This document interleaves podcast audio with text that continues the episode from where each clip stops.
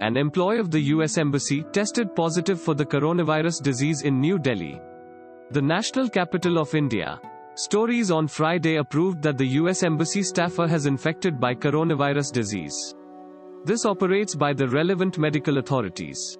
The Indian health authorities are also strictly observing the case. We are working with Indian health authorities to ensure the employee receives proper treatment, the US Embassy spokesperson informs us saying. The positive case comes in the backdrop of almost 300 confirmed coronavirus disease infections in Delhi, making it one of the most harmful affected regions in the country.